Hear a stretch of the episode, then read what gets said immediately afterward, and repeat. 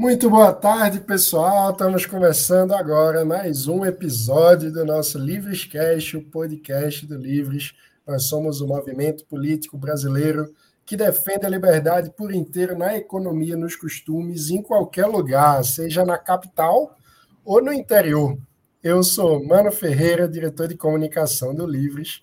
Hoje estamos desfalcados da Mônica Rosenberg, que está participando de um evento do Livres também e não conseguiu chegar a tempo aqui para participar do nosso podcast, mas estamos recebendo ninguém mais, ninguém menos que o líder livre João Vitor, direto da metrópole Chechel. metrópole do interior. João Vitor, seja muito bem-vindo ao Livrescast. Onde que é Chechel, para quem não, nunca ouviu falar? É, Chechel fica no interior, interior de Pernambuco, fica no finalzinho do estado. Você pegando aqui a BR-101, é a última cidade que você encontra. É a porta de entrada do estado, para quem vem de Maceió. É a metade do caminho entre Maceió e Recife. É uma cidade com 15 mil habitantes e também eu chamo de amor da minha vida. Eu, eu amo essa cidade. Muito bom. João, conta pra gente quem que você é. Qual, qual a tua idade? Como que, enfim, como que tu veio parar aqui no, no Livrescast? Eu sou, meu nome é João Vitor, como já, já foi falado, eu tenho 22 anos, hoje eu estou cursando gestão pública, eu estou no, no, segundo período, se quiser passar para o terceiro. É, eu sou líder livres, é, consegui ano passado, também só faço parte do movimento Acredito, onde ano passado também fui liderança. E também sou formado na turma de 2020 do, do Renova BR a turma extra. Muito bom. E conta pra gente como é que de Chechel você começou a se interessar por gestão pública, começou a se interessar por liberalismo, por, por enfim, fazer a diferença na política. Bom, primeiro que eu nunca fui uma pessoa que era muito muito incisa na política, que participava muito da, da, das coisas, porque a única coisa de política na minha vida que tinha era eu é, pequeno, correr atrás de, de... Oi, Mônica, boa noite. Oi, João, tempo. Mônica chegou. Gente, desculpe, mas hoje tem bar livres em Sorocaba e eu tinha que chegar em Sorocaba, por isso que eu estou atrasada, mas jamais Perdoada. perderia essa conversa com o grande querido João Vitor. Perdoada. Como eu estava falando, é, eu nunca fui uma pessoa que foi muito de dentro da política desde pequeno. É, o máximo de política que eu tive na minha vida era correr atrás de, de carreata, de arrastão de candidato. Arrastão aqui a gente fala é passeata, carreata, né? Em outros cantos é arrastão, é assalto. Tem lugar que arrastão é assalto, né? Foi o que eu pensei, né? Falei, ele tá correndo. Tudo bem que arrasta, que, que é, bando de político junto, a gente já pensa logo que é assalto, mas, pô, não desse jeito. Deu uma. João, deu, deu uma travadinha. Mas você está de volta. A gente estava brincando aqui do arrastão, porque em muito lugar, muitos lugares do Brasil, arrastão é um assalto, você sai correndo. Aí é. tem político passando, é um arrastão também. Acho que é por isso que, é a, a, a, que falam arrastão, né? É, então, mas arrastão aqui é passeata, carreata de, de, de candidato, de político. E eu ia muito para pegar Santino candidato para brincar de chimbra, de bola de gude, com os meus amigos no outro dia. E eu só vim gostar mesmo de política quando eu terminei meu, meu ensino médio, quando eu vim conhecer realmente o que era a política de verdade, né? Porque o que eu conhecia da, da política daqui é uma coisa que já se tornou cultura, né? Que é a questão da compra de voto, da, da, da troca de favor. E isso para todo mundo aqui era natural, que é como já aconteceu comigo, é, o chefe da família, e acontece maioria dos casos, o chefe da família fecha com a pessoa e toda a família tem que votar é, nessa pessoa por causa desse, desse chefe da família, ou dessa pessoa que é o chefe da família, não só da família de casa, mas também de todo um nome, né? Um sobrenome. Ou seja, é... o avô fechou, aí vai o, os filhos, os netos, todo mundo vota. Isso. Em quem, quem foi feito o acordo. É a política. É a esposa, a esposa, que é, quem. Né? Gato, cachorro, papagaio, todo mundo. Agora, eu, eu fiquei curioso por um detalhe que você falou. Você jogava chimba, bola de gude com um santinho, né? Então pegava o santinho, é. enrolava. É porque, é, é, é porque dependia da, da, da, da, classificação, a gente chamava de classificação, né? Porque tinha um valor para vereador, um valor para a, a, carta, né? Valia um valor para vereador, um valor para prefeito, outro para deputado, para senador. Se você tivesse aquela que tinha uns quatro juntos, valia mais. Era desse jeito que a gente classificava. Então era bafo que você jogava, né? Você batia. Não, era chimbra mesmo. Você jogava, aí se você ganhasse o jogo, você ganhava a, a, a do, ah, a do tá. amigo. A, a, o santinho era, era, era, tipo a moeda do, do jogo. Uhum. Quem, quem acabava com mais ganhava. Era isso mesmo. Muito bom, eu nunca tinha visto esse uso dos santinhos. É, aqui a gente, eu e meus amigos brincavam muito com, brincavam muito com isso. A gente era muito criativo para esse tipo de esse tipo de brincadeira. muito bom. E e como é que, enfim, tu falou que a tua relação com a política era baseada nessa relação tradicional do, uhum. do, do, interior do Brasil como um todo, não só do interior, né, das periferias do Brasil uhum. como um todo, que tem esse voto é, de cabresto, um voto, enfim, bem tradicional uhum. do coronelismo brasileiro.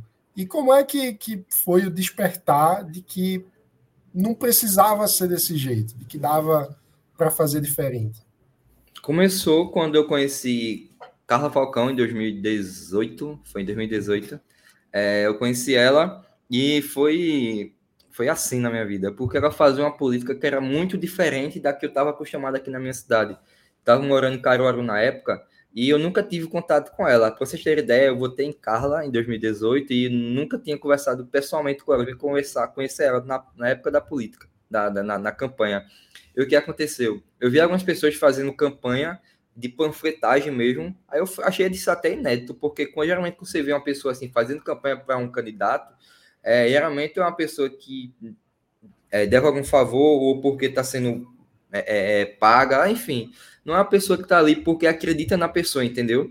E eu vi aquele pessoal ali me, me conversaram comigo porque é uma pessoa curiosa. Eu, eu, já vinha já vinha visto em alguns cantos uma camisinha roxa como essa daqui. E eu vi o pessoal é uma camisinha roxa como essa. E eu achei interessante, eu fui conversar com eles sobre isso. Eles me apresentaram Carla e aquilo ali foi só é, é, foi só a brasa, porque depois da passou o período eleitoral, eu continuei conversando com ela. E o que eu mais gostei de Carla é sempre foi esse esse esse esse teor dela, teor não, esse é, essa que ela é muito incisa na questão de, de, de responsabilidade, responsabilidade com dinheiro público. Então, o que aconteceu? Eu comecei a, me, a estudar sobre fiscalização, enfim, essas coisas. Eu vi que no site da Câmara aqui de Chechel, na legislatura passada, não tinha nada relacionado às reuniões da Câmara questão de atas, de leis votadas, enfim, nada. Aí eu fui falar com, com um vereador, da, da, é, no vereador, e ele não me respondeu.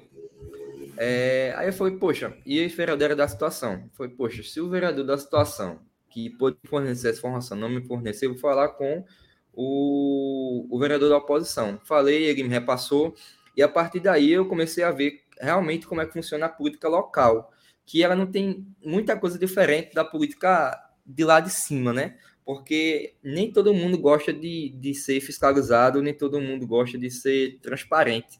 Então foi a partir daí, eu conversando com Carla, é, depois sobre isso, é, aprendi a fazer um bocado de coisa com ela.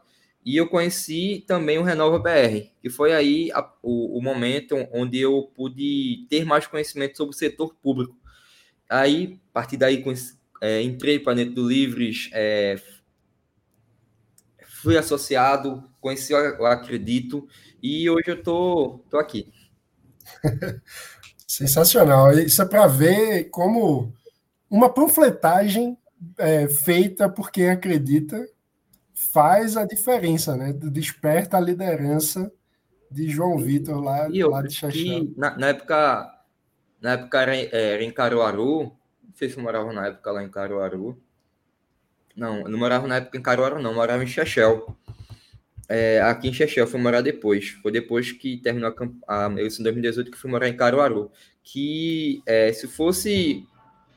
É, foi coisa do destino mesmo, porque quando a gente, que a gente estuda aqui em Chechel, que é de Chechel que estuda em Caruaru, a gente tem que, tem que sair daqui muito cedo para poder ir para a faculdade, porque a faculdade é mais próxima aqui, quem quiser fazer um curso melhor, é, aqui tem, mas são alguns cursos mais na área de saúde, mas quem quer fazer é, é, medicina, é, engenharia, enfim, esses cursos mais, mais complexos, tem que ir para Caruaru ou para Recife.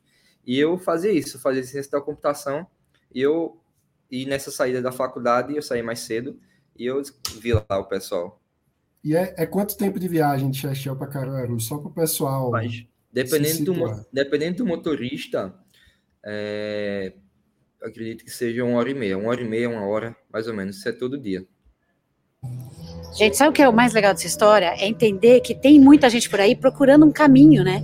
E que quando a gente faz essas ações de rua, a gente faz essas coisas, a gente está, na verdade, dando o caminho para quem está. Não é que, ah, vamos forçar a barra. Vamos mostrar que tem um jeito de fazer, né? Isso.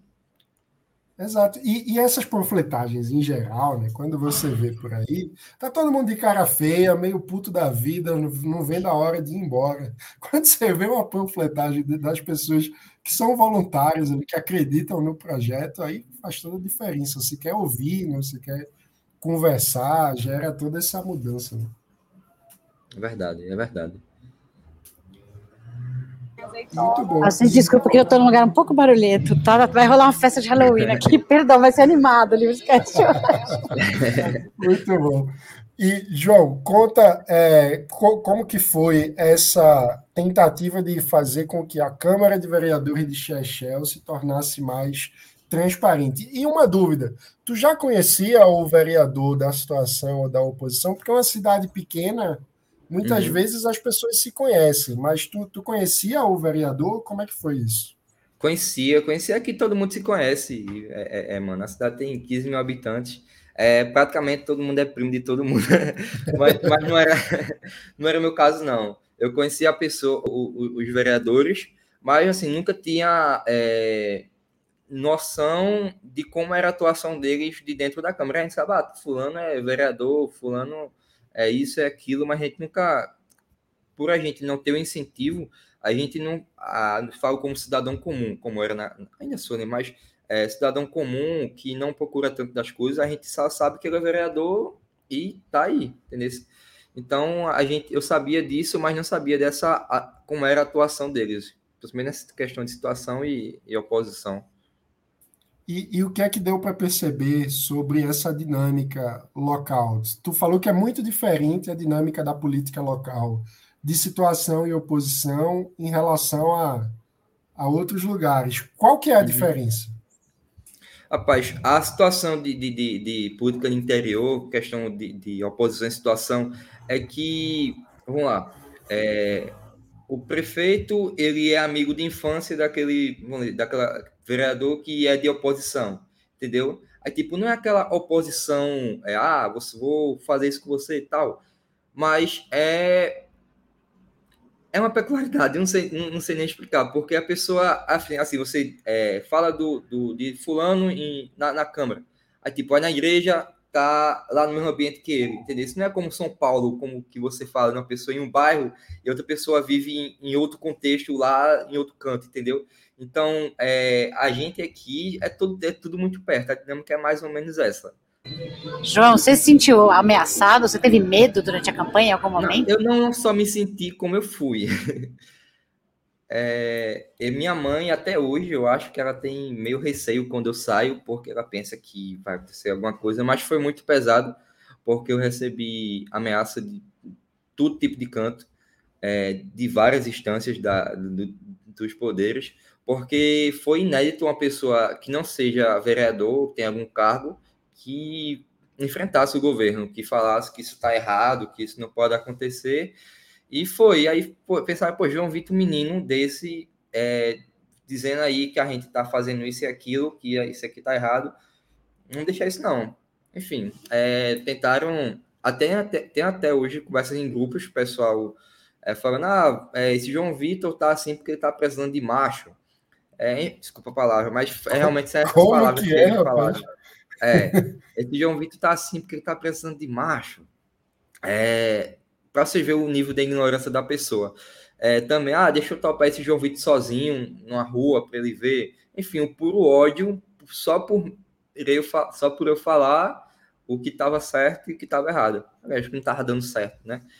E isso chegaram isso vem de, até... de vereadores, vem de pessoas próximas a, ao prefeito. Como que é uhum. essa dinâmica? Isso foi mais da, da, do pessoal da que era a situação na, naquela época, que me vinham como uma ameaça, apesar de muitos falarem que eu é, assim, me viam como uma ameaça por uma questão de que, por eu falar isso, poderia abrir os olhos das pessoas mas também me viam como uma pessoa fraca que não poderia chegar ao cargo.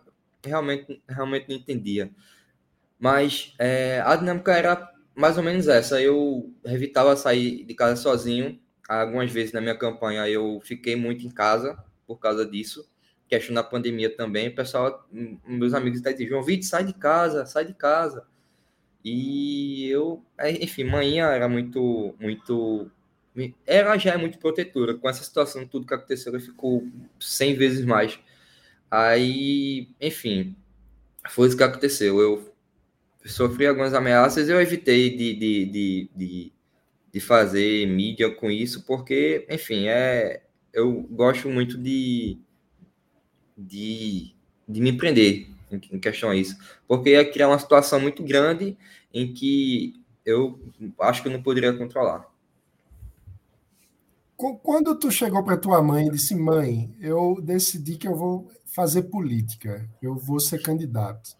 Como foi que ela reagiu? Ela foi meu avô, no caso. Minha, minha avó foi super de boa, como sempre. É, meu avô pergunta primeiro se estava doido é, e, pergunta, e pergunta se eu tinha dinheiro para isso. Porque ele, é, como é, é de cultura, né, só se faz assim só se faz política a cultura, só se faz política se você, se você tiver dinheiro. E é, e é isso, e, e foi isso que ele continuou pensando. Até que quando eu, eu, eu mais amizade com o prefeito que eu estava, o candidato a prefeito que eu estava apoiando, é, falou com ele, falou que eu tinha condições, que eu era uma pessoa inteligente, que muita pessoa gostava de mim e que eu tinha futuro Aí eu fui maneirando o coração, maneirando, maneirando, até que ele, quando eu vi, tava fazendo campanha para mim, pro, é, pros amigos dele. É, foi meu principal cabo Adoro. João, é, você comentou que você descobriu o Renova e eu acredito. Conta um pouco como que esses movimentos te ajudaram, não só para enfrentar essa descrença, né, das pessoas dizerem, ah, ele não é sério, ele não tem chance, e, e nem te olhar direito, mas também de, de, te mostrar os meandros, né, e as grandes sacanagens, porque a gente cai e é legal ter alguém que te levanta, mas também ajuda alguém que está te mostrando, ó, por aqui, por ali. Verdade.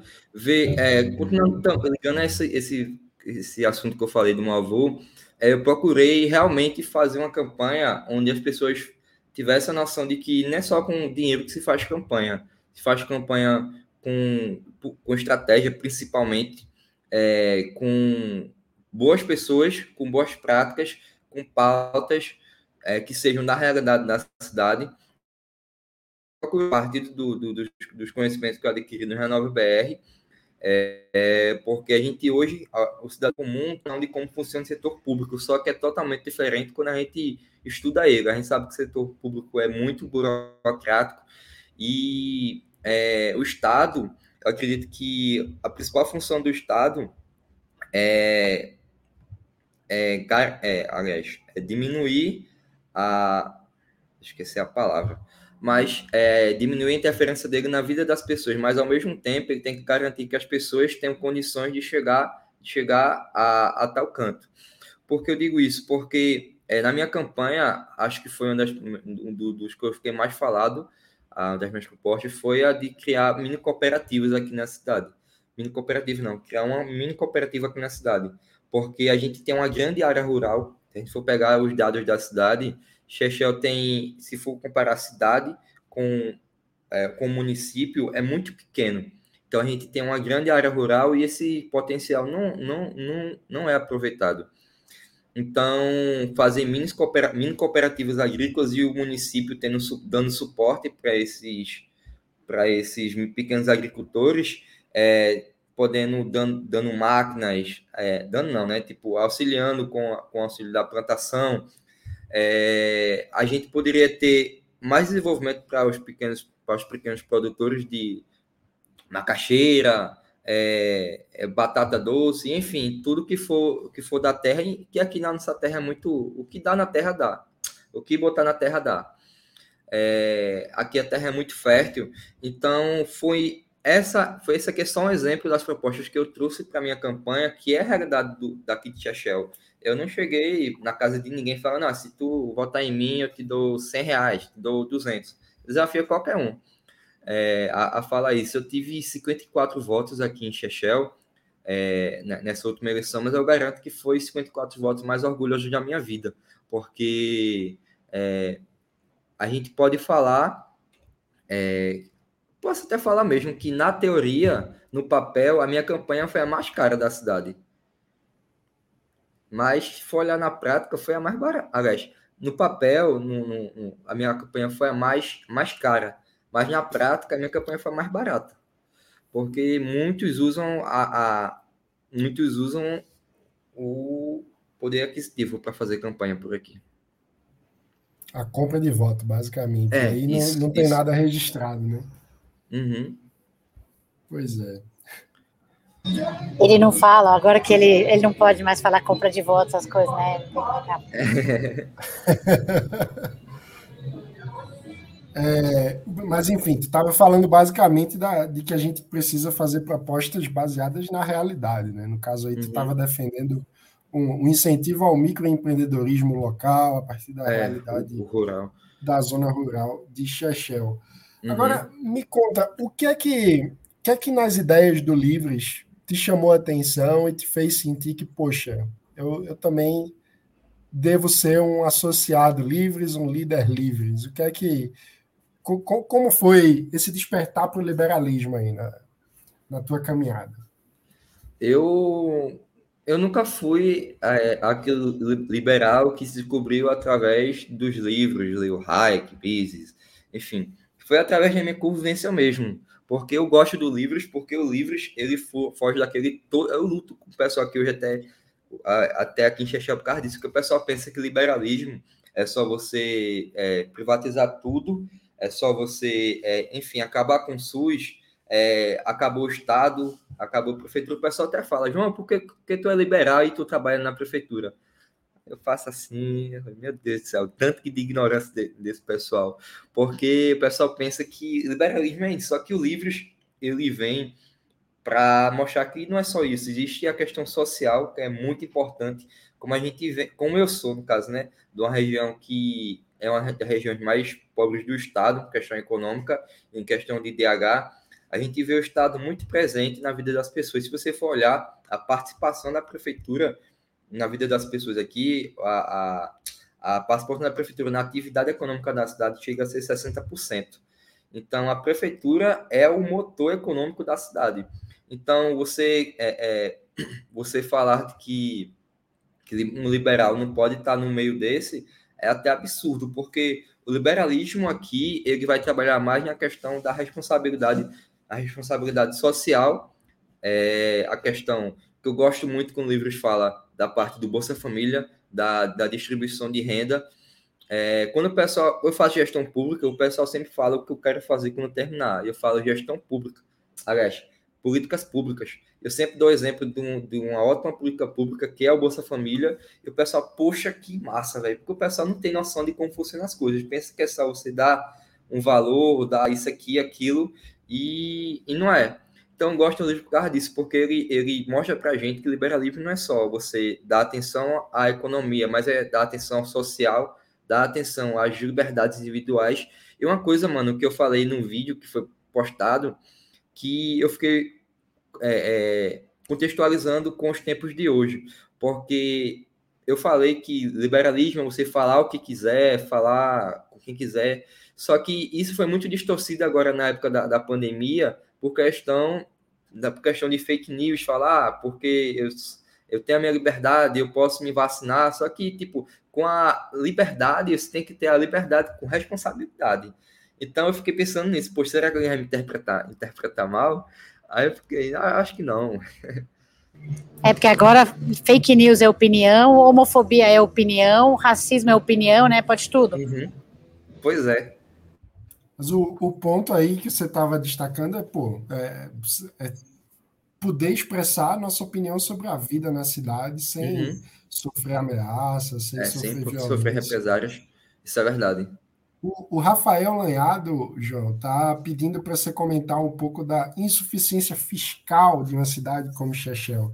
Chechel é muito dependente da, da transferência de tributos de, de Recife, de Brasília? Provavelmente uhum. sim, né?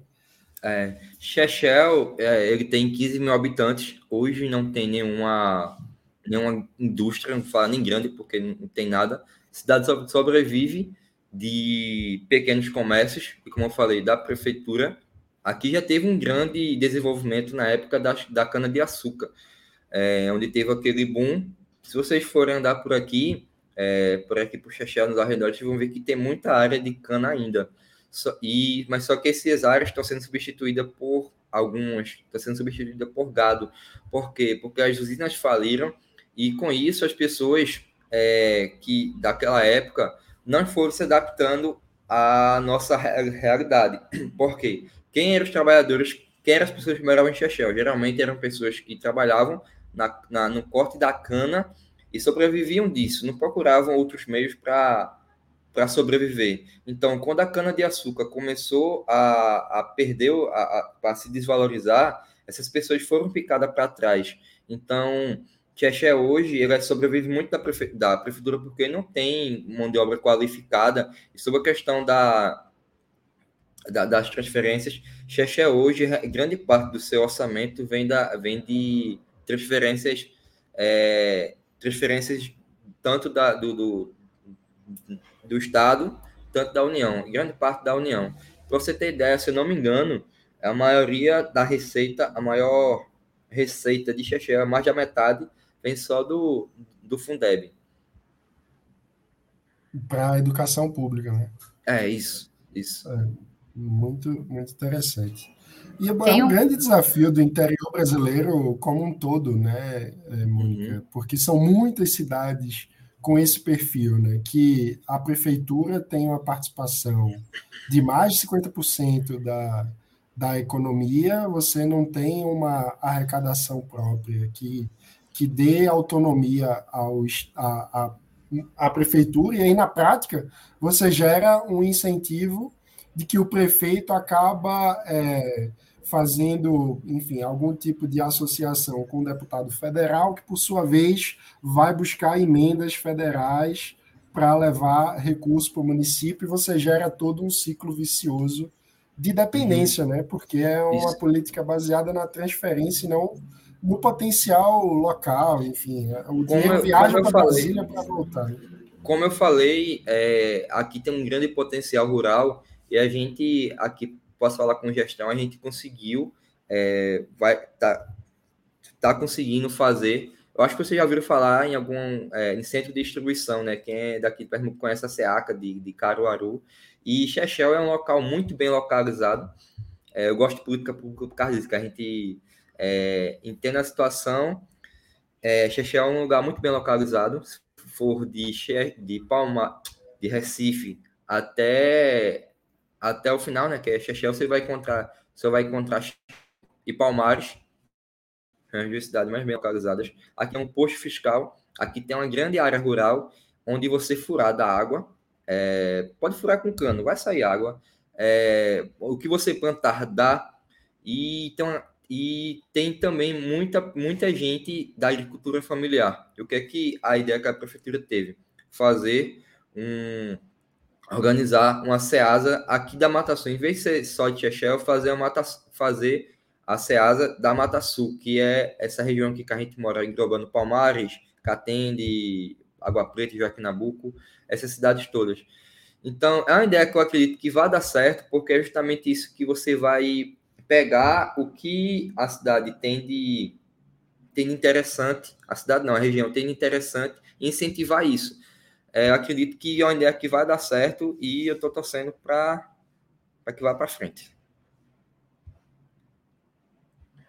João, como que é a, a influência, ou seja, a diferença entre você fazer campanha política aí no Nordeste e uma campanha numa cidade do interior qualquer, fora do Nordeste, que a gente sabe que a dinâmica é diferente. O Luiz Felipe está aqui falando várias coisas sobre Bariri, ele fez nos comentários aqui, contou várias histórias, mas apesar de ser histórias de terror no nosso Halloween de hoje, é, são histórias que talvez aí no Nordeste sejam mais acentuadas ainda, né, Lu? Não sei se a gente pode pôr. Ele está contando de um prefeito que entrou na justiça para poder se manter, coisas de uma cidade do interior de São Paulo. Aí no Nordeste isso deve ser muito mais forte. Como que é isso? É, a questão que da específico. A questão da pode repetir por favor essa parte? A questão do o, o prefeito entrou na justiça para tentar ter um terceiro mandato, ou seja, a, a mudança de gestão, então é, é pequeno a quantidade de uhum. alternância de poder entre grupos políticos é tão é o político que acha que é dono da cidade, né? Ele acha que o poder é dele, que a cidade é dele, que ele é Deus na Terra. Rapaz, aqui a gente a gente é bem de boa quanto a isso, entendeu? Porque a gente já passou por, é, por algumas pessoas, mas nunca uma pessoa só dominando, tipo, tudo, entendeu? A gente teve agora, acho que foi o primeiro que passou em dois mandatos, que foi esse último. A gente agora está sob uma nova gestão. Mas quanto essa questão de, um, de uma pessoa só ter é, é, é, toda uma hegemonia, ainda bem que aqui não tem. Muito bom. É, a Tatiana Salles está pedindo para você comentar sobre a influência do PT e do Lula é, no Nordeste, perguntando como é a situação em Chechel. Uhum. É, o PT aqui, como a maioria do Nordeste, é, a influência dele é muito grande, principalmente pela parte que se acreditam do PT ter feito muita assistência para as pessoas e realmente o PT é muito forte e ele é muito favorito, só que é muito difícil, eu já estou vendo vai ser muito difícil é, eu entrar, eu entrar não, mas eu é, mostrar às pessoas outro candidato que não seja ele, porque as pessoas vão estar tá se, se apegando àquela comparação de, poxa, é, com Bolsonaro está sendo assim, é, com Lula foi daquele jeito, por que, que eu vou votar em uma pessoa que eu nem conheço, que eu nem sei como, como é que vai ser? Então, por causa disso, que eu acredito que vai ser que ele é muito favorito por aqui por causa dessa comparação, porque a gente tem uma pessoa aí no governo que não faz nada em que a comparação que a gente tem é uma pessoa que, é, para muitos que, é, que foram ajudados naquela época, é, ainda é, é, como um rei. Então, vai ser muito difícil aqui e Lula é, muito favorito.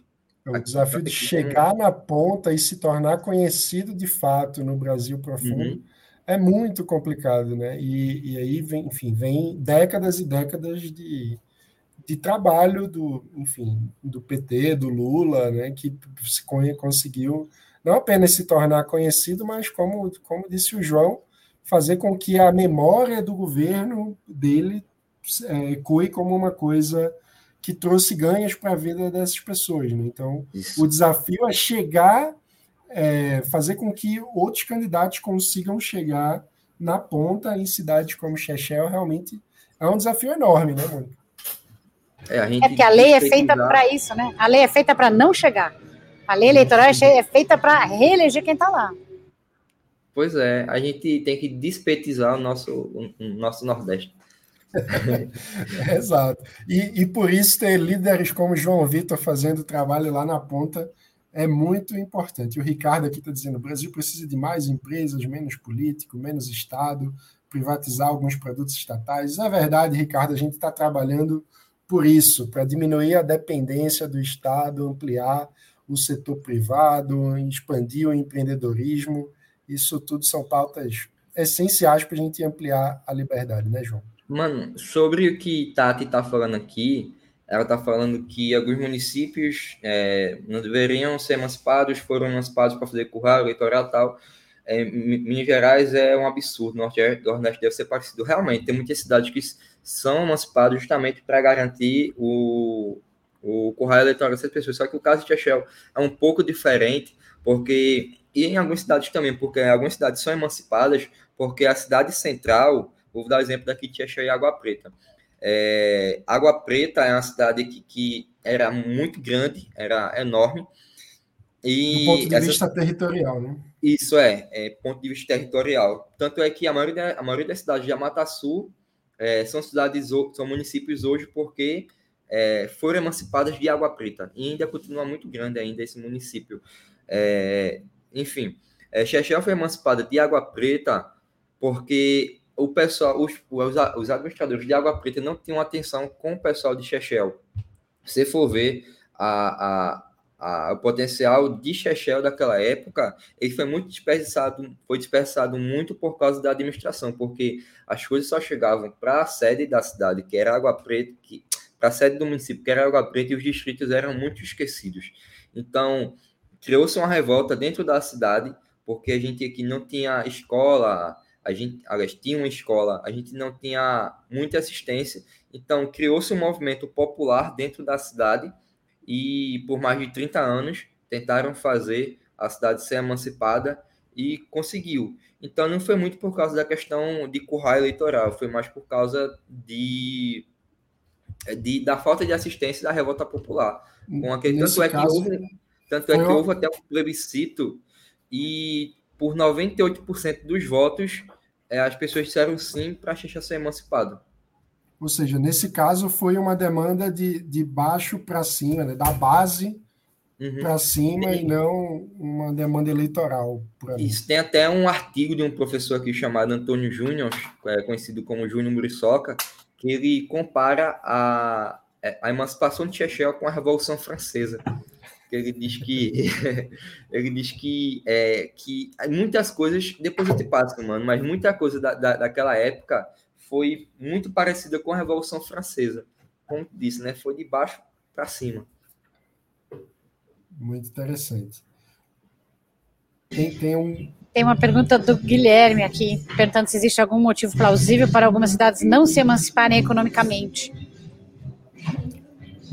Essa é uma pergunta bem complicada, né? Eu acho que, que vale vale até um, webinar depois sobre esse desafio, que é um desafio de muitas cidades do Brasil afora. Né? Eu acho que, que tem uma questão do, do centralismo é, do papel do Estado nesses lugares, né? que acaba, às vezes, sufocando o desenvolvimento da, de um, um mercado mais pujante, a, a coisa da o problema da concentração dos recursos e da arrecadação serem muito federais, né? Então a gente acaba tendo uma base de concentração do poder em Brasília que dificulta o desenvolvimento dos municípios, né? No lugar de ter um, um, uma, uma questão mais de base, né? A gente acaba tendo essa centralização muito forte. Então eu, eu acho que passa por esses fatores históricos, assim. Também não sei no caso de, de Chechel, João, mas muitos municípios é, no Nordeste vêm de uma tradição especialmente na zona da mata, de uma tradição muito baseada nos antigos engenhos de cana-de-açúcar. Né? Então, uhum. em alguns casos, é uma herança quase é, escravocrata, assim, né? no, no modo de, de relação é, entre, o, enfim, o, o desenvolvimento da cidade. Conta um pouco disso. Qual que é o papel das usinas e, e como que como que tá é, a tua região é afetada pela pelas usinas de, de açúcar, a lógica ainda ah, um pouco atrasada né, da produção. Né? É, uhum. é um, um, mercado que não se modernizou como devia, né? Pois é, mano. Aqui na Mata Sul a gente chegou a ter a maior destilaria de cana-de-açúcar da América Latina, que foi a, a, a usina Catende. A gente chegou a ter aqui uma das maiores usinas do Brasil, que foi a usina Santa Teresa, que eu convido vocês, todo mundo que está aqui assistindo, a se visitar aqui meu Pernambuco, visita a usina de arte, que a usina de arte é uma, é uma usina desativada, onde é, o senhor Ricardo, pessoa de Queiroz, ele, uma pessoa que gosta muito de arte, ele pegou todas as, as coisas da usina, hangar, é, questão dos facões, é, todo o pátio transformou num grande, numa grande exposição de arte. É, esse aqui é um exemplo que eu acho que deve ser seguido por todas as usinas, porque a gente tem aqui a usina Catende, que a gente viu cenas lamentáveis agora, recentemente, de que lá virou, virou um novo garimpo, porque a usina, a usina foi desativada e as coisas ficaram abandonadas por lá.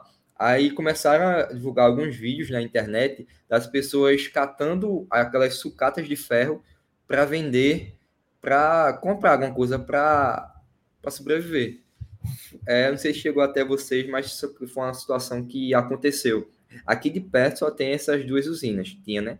É, a usina Catende, que hoje não existe mais. Existe a usina Una, de Palmares, que está desativada também, não está em produção. A única aqui da região, só tem duas aqui da região que estão, estão ativadas, que é a usina, aliás, tem uma agropecuária, que é a da Agrocan, que é de alguns pequenos produtores de, de cana-de-açúcar, e uma em Ribeirão, mas é, não é tanto quanto naquela época. E essas pessoas que são donos de engenho não têm tanta influência como naquela época, porque qual era a influência dos senhores de engenho? A pessoa ia trabalhar naquela usina e as pessoas tinham que morar em algum canto para ir poder trabalhar na usina. Então, foram criados engenhos, que algumas pessoas até chamam de fazendas, e essas fazendas, as pessoas ficavam amando do senhor de engenho. Então, quando chegava a época das eleições, o político A falava com o senhor desse, com o senhor desse engenho, com o dono dessa usina, e todos os trabalhadores que moravam naquela fazenda dele, naquele engenho, tinham que votar, senão era ficava desempregado, era expulso, e é mais ou menos isso que, que acontecia naquela época. Hoje, graças a Deus e ao avanço da sociedade, da tecnologia, isso aqui não existe mais. Era uma coisa que era muito é, falo porque eu gosto de, de estudar história. É, é uma coisa que era muito, muito péssimo para a nossa região e também para o desenvolvimento, da, desenvolvimento das pessoas. E, e, é um setor que, justamente por conta dessa dinâmica que, como eu, eu falei, é, é um pouco herdeira da lógica escravocrata ainda, de ter um senhor de engenho que tem pessoas que moram nas terras dele, que, enfim, às vezes tudo que tem para comprar é, é, do senhor de engenho e, e, enfim, é uma relação semi, de semi-escravidão, mesmo após a abolição, e essas pessoas, em função desse nível de influência e do poder de votos é, que eles podiam basicamente prometer para o governador, é uma indústria que passou muitas décadas baseada em subsídio direto do Estado. Então, uhum. a, o mercado internacional de açúcar e, das, enfim, de biodiesel, enfim, se modernizou e essas, é, esse setor na mata é, pernambucana e em outros estados do Nordeste acabou ficando, é, enfim, pra muito para trás e baseado,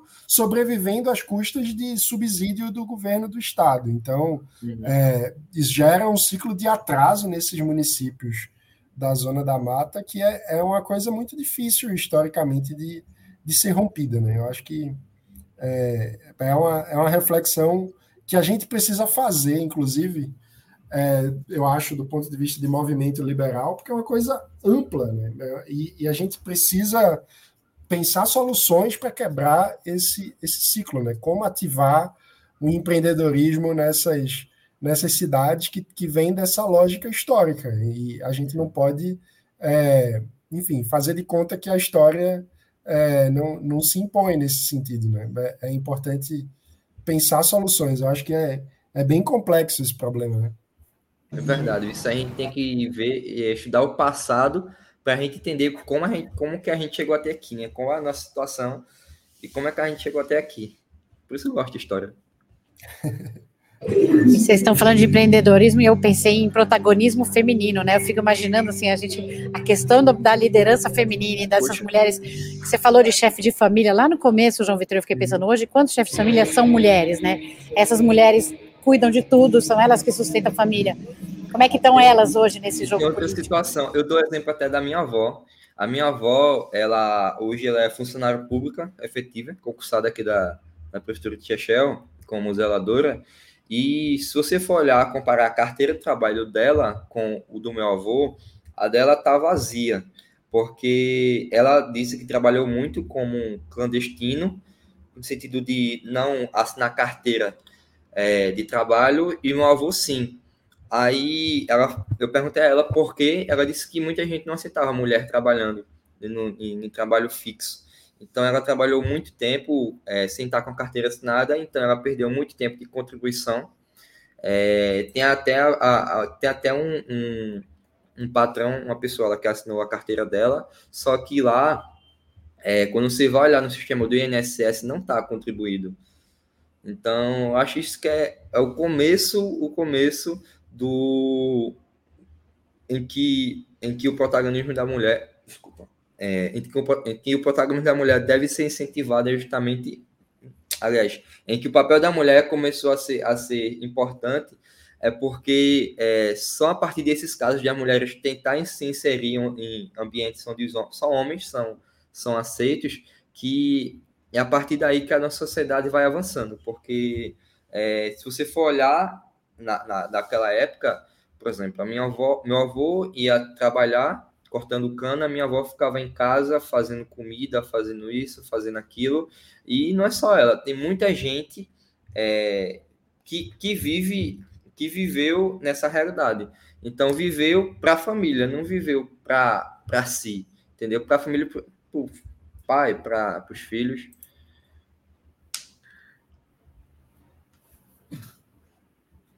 Acho que deu uma travadinha aqui.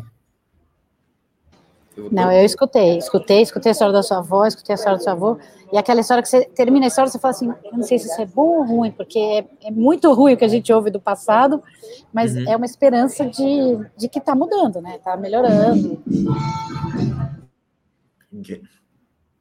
Realmente.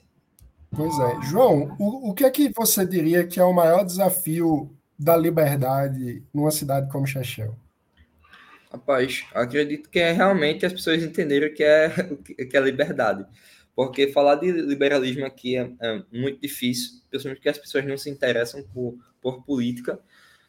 É, se eu for falar de, sei lá, de liberalismo com alguém que já é um pouco estudado e que vai ter essa visão de que, de que é, liberalismo é só acabar com o Estado, privatizar tudo, mas é, se a gente fala de, liber, de liberdade sem falar de liberalismo, todo mundo gosta. A gente vê que o pessoal só tem realmente preconceito. É, preconceito acho que não sei nem, nem se é essa palavra, mas o pessoal não gosta muito de, quando, a gente, quando a gente fala de, de liberalismo, porque se criou esse, esse, esse estereótipo. Isso. Então, é, falando como, como Estado, acredito que a principal, o principal desafio do liberalismo é desenvolver nas pessoas a capacidade de, empre, de empreendedorismo, a capacidade das pessoas terem autonomia para buscar seu próprio futuro e não depender só do Estado, porque a gente vê, vejo muitos amigos aqui terminando o ensino médio e ficando ao Deus dará. Isso porque é, não se não se preocupam com, com a educação, com o futuro que eles vão ter. Então, é, eu fico triste por isso, porque as pessoas não têm protagonismo do, do, do querem ter protagonismo do seu, do seu próprio futuro. Falando que nem coaching. Ô, João, e quando tu pensa na palavra liberdade, o que é que, o que, é que vem na tua cabeça? O que é que é liberdade para você como pessoa? Eu não, não tem uma definição certa, mas para mas mim é basicamente isso que eu falei. É você poder falar o, o que quiser, entre aspas, como no exemplo que eu já falei, você poder falar o que quiser sem você represária por, por pessoas que querem calar você. É, é você. É, poxa. É, liberdade eu dou muito exemplo de Joaquim Nabuco, daquela frase dele. Edu, os seus filhos, eduquem-se a si mesmo, no amor à liberdade alheia. Porque a gente hoje pode estar. Tá, é, a gente hoje pode estar tá nessa situação de conforto, mas existem pessoas que não estão. Então a gente tem que desenvolver situações, desenvolver é, algumas situações para que essas pessoas tenham as mesmas condições de você, que, que você. Então, liberdade para mim é isso. Eu não tenho muita, muita coisa a, a falar sobre liberdade, porque não acho palavra para definir tanto. Aí, Muito bom. Pernambuco é terra de Joaquim Nabuco. Você falou isso que faltam palavras, eu lembrei de Cecília Meirelles, né, que dizia liberdade, palavra que o sonho humano alimenta, que não há ninguém que explique, ninguém que não entenda. Pronto. Cordel sobre a vida de Nabucco e distribuir na feira. Inclusive, a gente tem a cidade aqui do lado, chamada Joaquim Nabuco. A Tatiana está falando aqui. É, Pernambuco é terra de Joaquim Nabuco. Eu faria um cordel sobre a vida de Pernambuco, aliás, de Nabuco, e, e distribuir na feira. Muito a gente tem a cidade do lado chamada, Pernambuco, chamada Joaquim Nabuco. Em homenagem, né? É. Muito bom. João Vitor, Mônica, super obrigado por essa conversa aqui no Livrescast.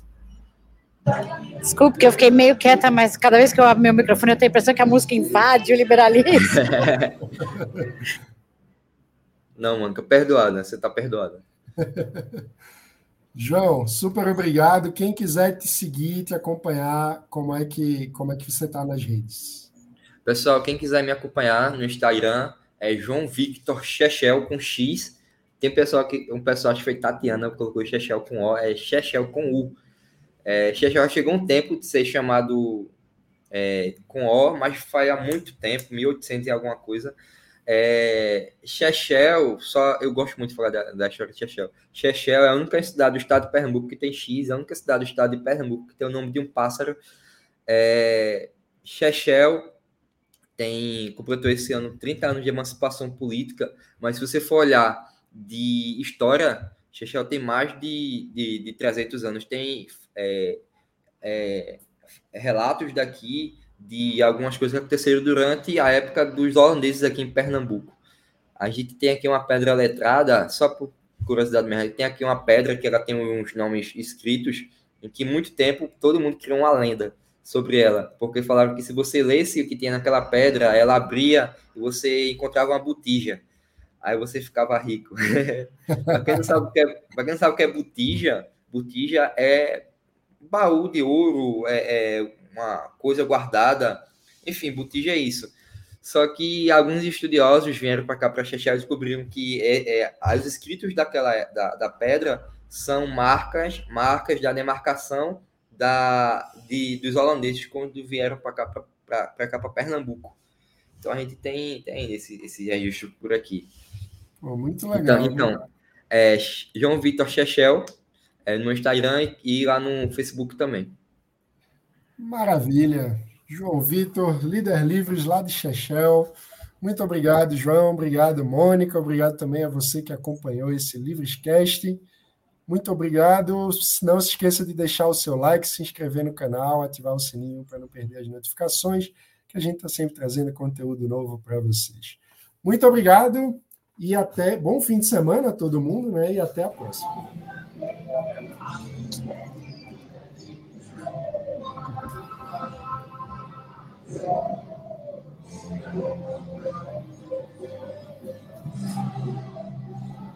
Acho que a luta com a internet é ruim. Não vai desligar, a gente fica ouvindo musiquinha.